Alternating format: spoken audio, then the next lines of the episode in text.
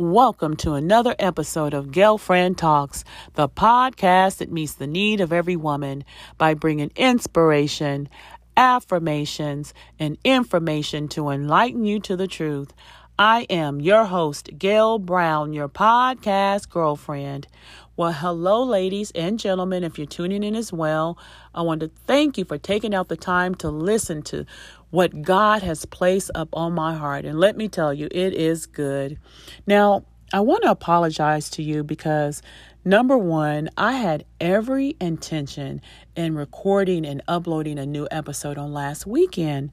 But honestly, so much has been happening and taking place over the last few days that it's been a struggle to say the least. Now, I will share with you about this. On last Saturday, I was called to a home to speak to a young man who had attempted suicide. Now, when I first heard this, I immediately began to pray because number one, I wanted to ensure that the power and the wisdom of God was working in and through me, right?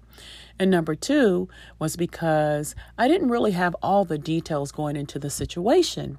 But as I got to the home and spoke to the young man, and he began to share his heart with me, it was evident that he was in a lot of pain. We actually ended the encounter embracing one another as he laid his head up on my shoulder, crying like a baby, y'all. And I just began to pray. I just began to call on God on his behalf. You know, it really came to my attention even more how the enemy is waging war on the minds of our young people, especially. And I believe it's because the enemy knows that his time is running out. Never before have I heard of so many young people committing suicide, and honestly, it is so sad to me.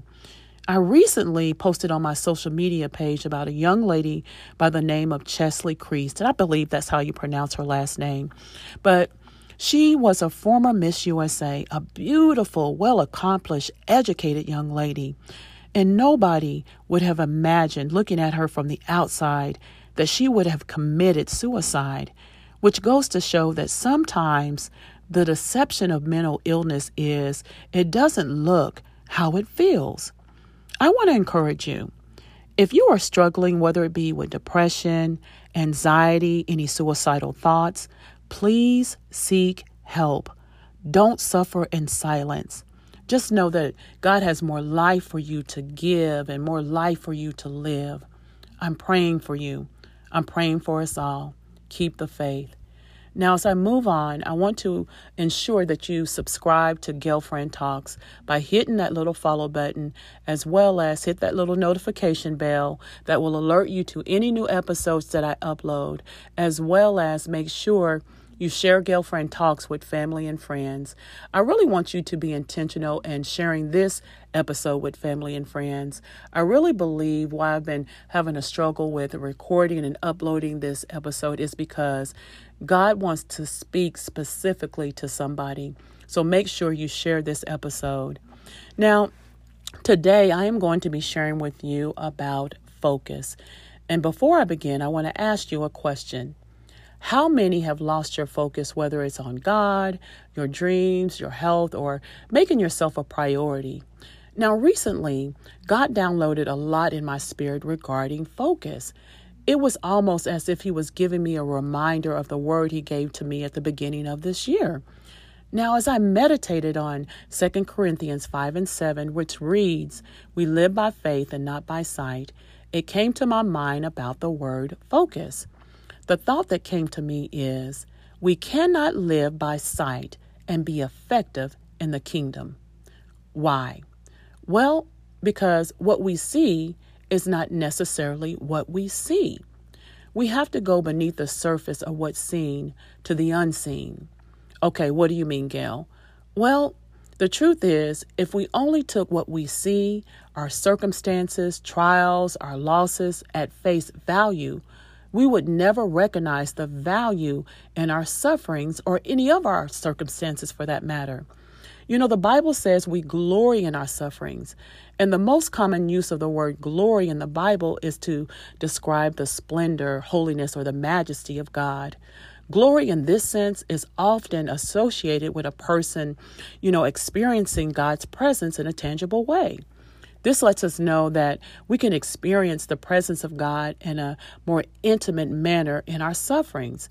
This is not experienced through focusing our full attention on what we see, though. When we can place our attention on God over our challenges, we can recognize that God is working all things, whether it be good, bad, indifferent, our pains, every struggle, for our good. Our eyes, our heart, our mind will be enlightened to this truth when we can praise God amid all we may be facing.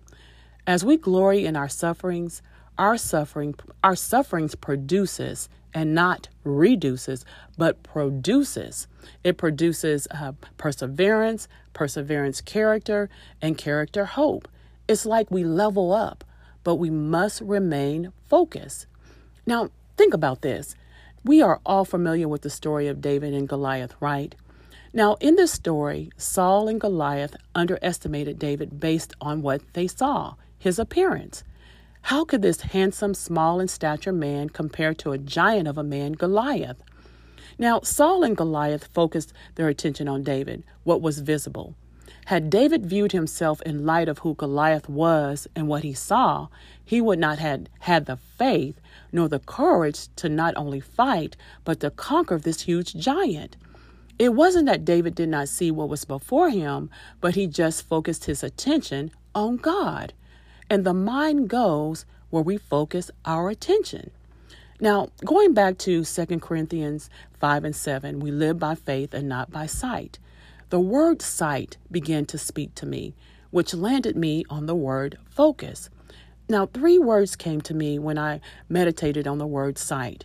And these three words were see, focus, and recognize. Listen, I know you see your loved one lying in the bed sick.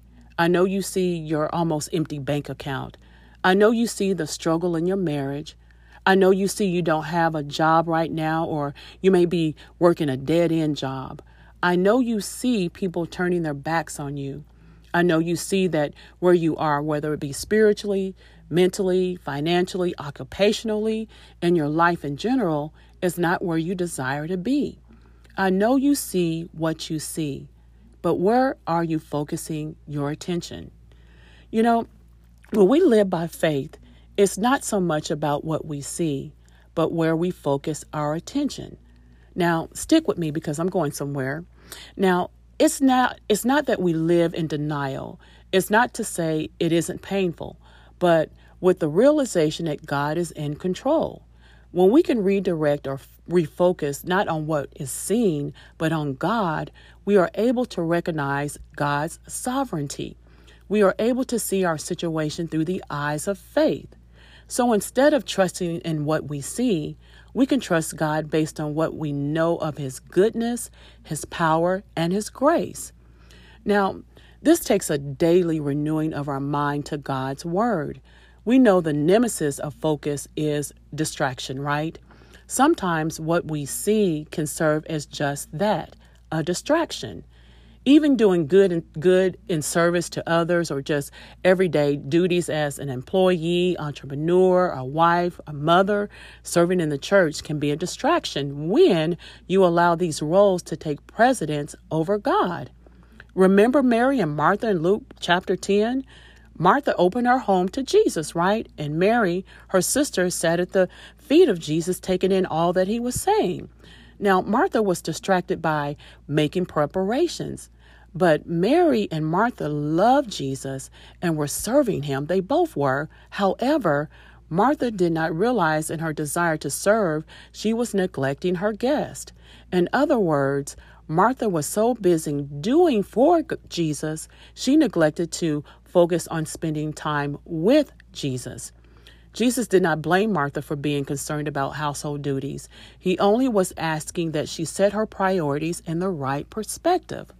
Now, don't allow your busy work or your various roles that may include being an employee, entrepreneur, a mother or a wife, serving in the church and the community be a distraction to sustaining your relationship with God. It can be easy to do, but we can always refocus and recenter. But how can we do this? As I shared before, it's through a daily renewing of our minds through the Word of God. One of the importance of God's word is it helps us to focus our attention on God, his character, his works, his blessings. Now Roman, Romans 12 and 2 says, do not be conformed to this world, but be transformed by the renewing or the refocusing of your mind. Then you will be able to test and approve what God's will is, his good, pleasing, and perfect will. Think about this. The world's pattern is based on living life based on what is seen, right?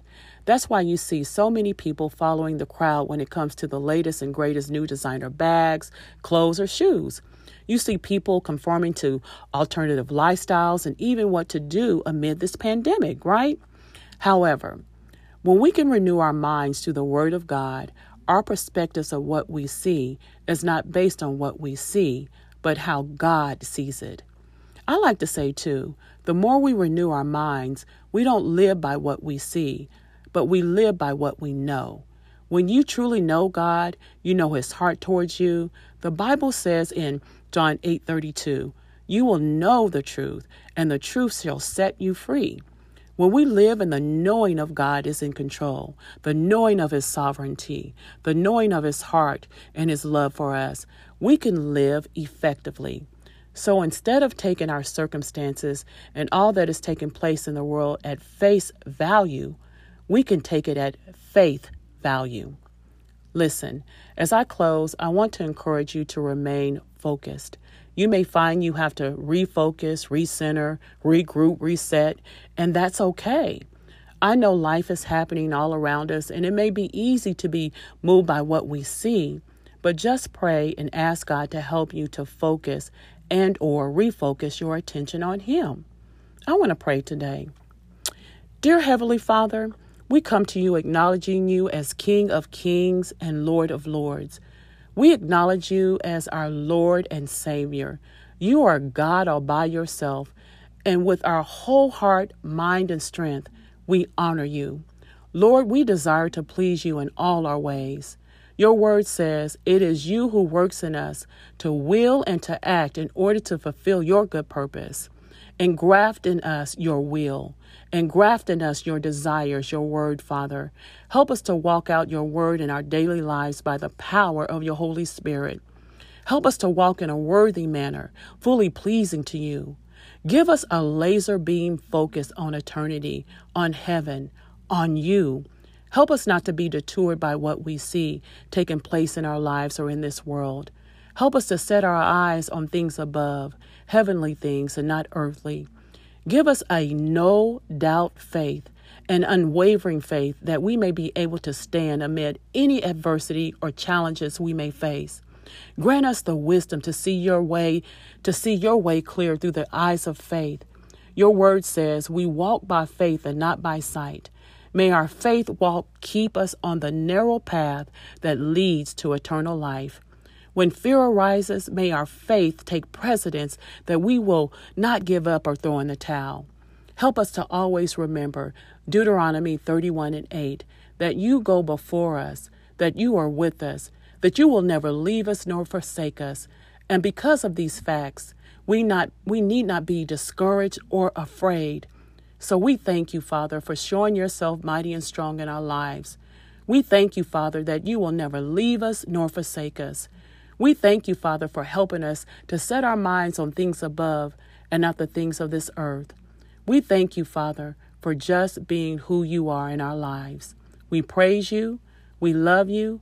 In Jesus' name we pray. Amen. Praise God. God is so faithful. I want you to remember this week's quote, and it is What you see isn't necessarily what you see when you focus on eternity. I love you, sis. I'm praying for you. I love you. God bless you, and we will talk again.